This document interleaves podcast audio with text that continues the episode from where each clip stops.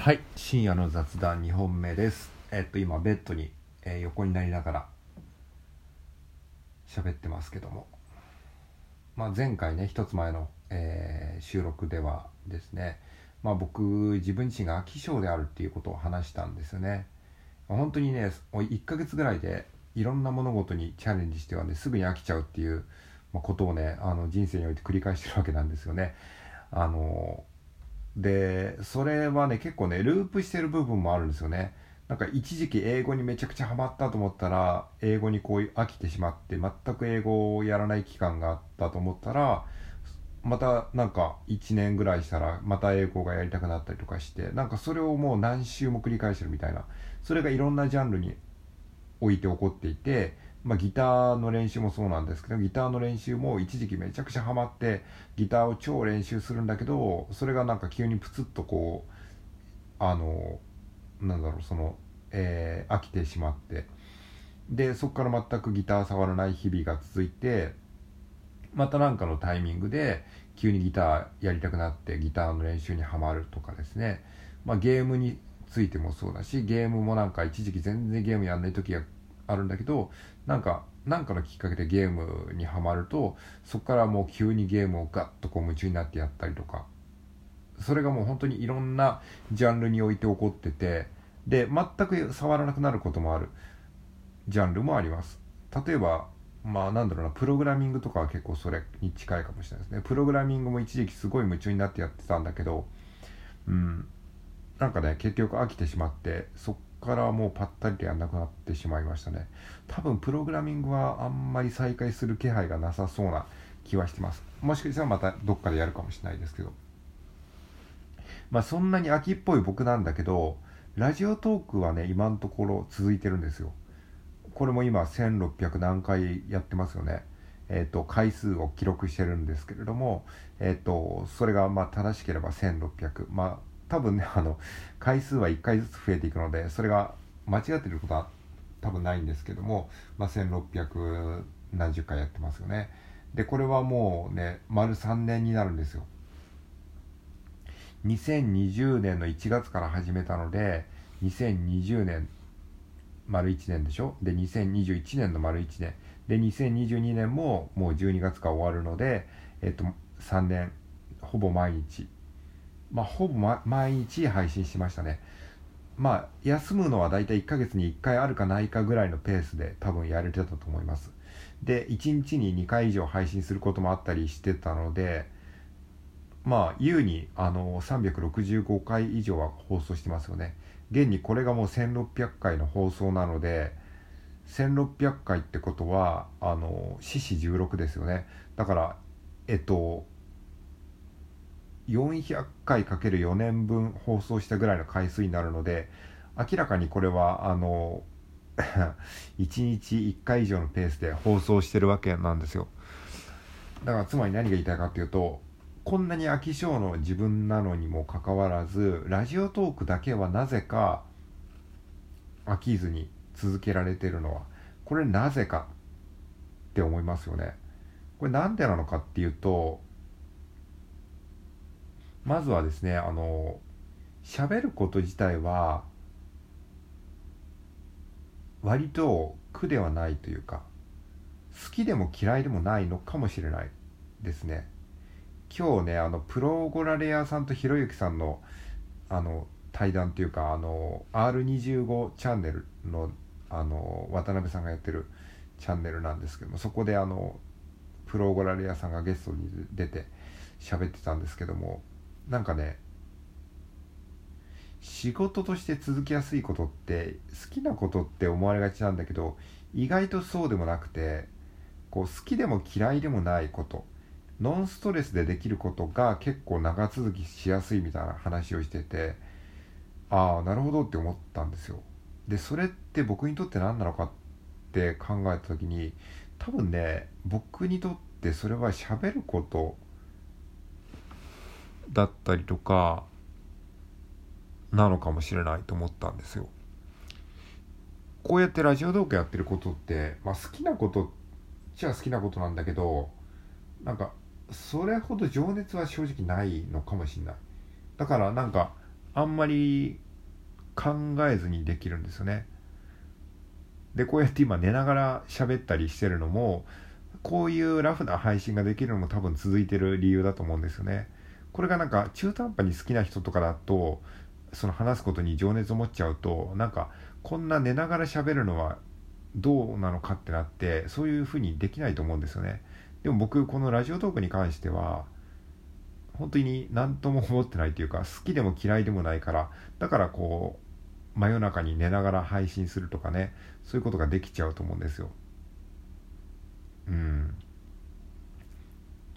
だからそのラジオトークがどうして続いたのかっていう一つの理由としてはえっ、と好きでも嫌いでもないから本当に呼吸レベルでできることだからそういうことがあれば多分それって長く続くのかなって思いました。呼吸って別になんか続けようとか続けなきゃって思わなくても自然に呼吸ってしてるじゃないですか。多分そういうことなんですよね。だから結果的に長く続いたことっていうのは多分自分の中での呼吸みたいなもんなんですよね。っていう感じ。あとねラジオトークが続いたもう一つの理由としてはジャンルに縛られてないっていうことですね。これはまああの一つ前の配信でも言いましたけどそのチャンネルを伸ばしたかったら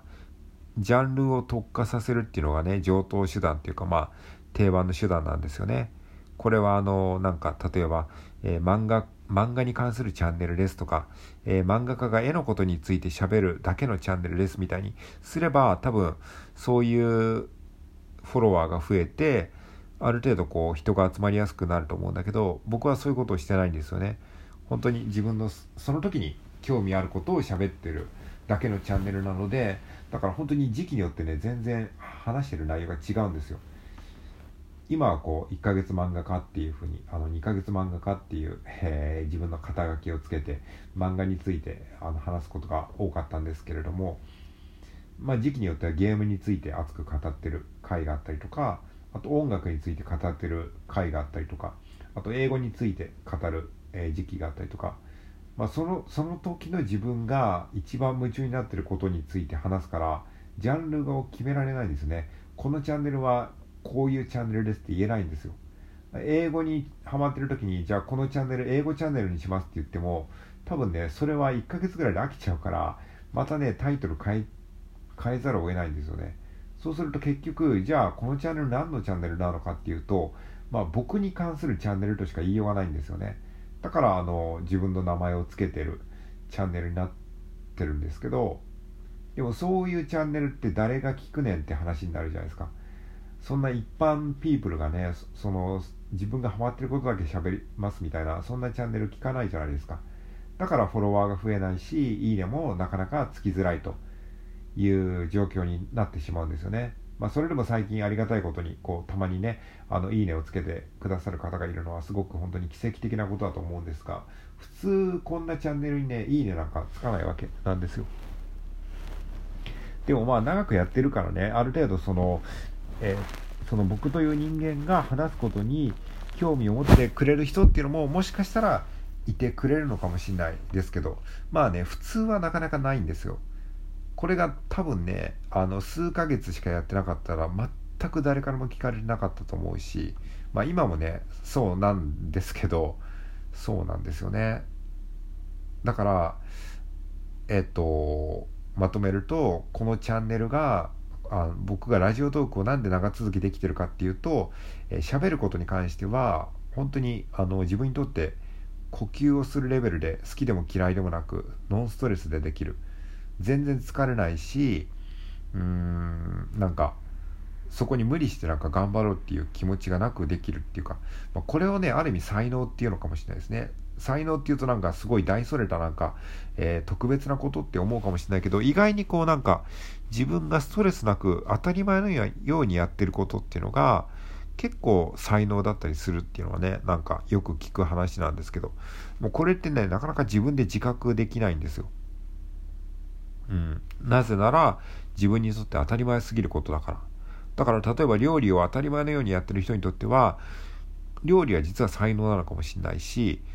料理ってできない人にとっては全くできないじゃないですか。でも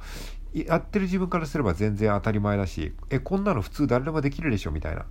そういうことなんですよね。多分才能っていうのは。はい。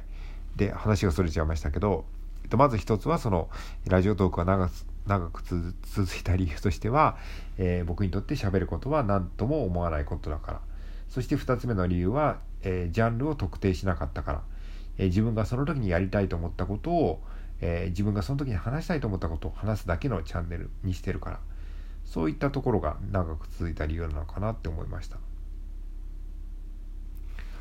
でまあ飽き性の僕がねこうやって長く続けてることっていうのは他にもあって、まあ、アメーバブログっていうブログをやってるんですけどこれもねもうなんだかんだ10年ぐらいやってるんですよ。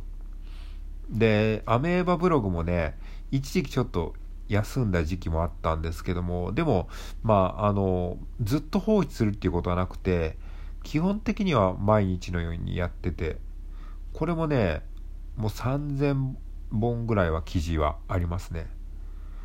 だから同じようにアメブロも時には文章を書いたり時には絵を載せたり時には写真を載せたりしてなんかそれもジャンルを決めずに自分の好きなことだけを好き勝手載せるっていう風にやったら結果的に長く続いたっていう感じなので、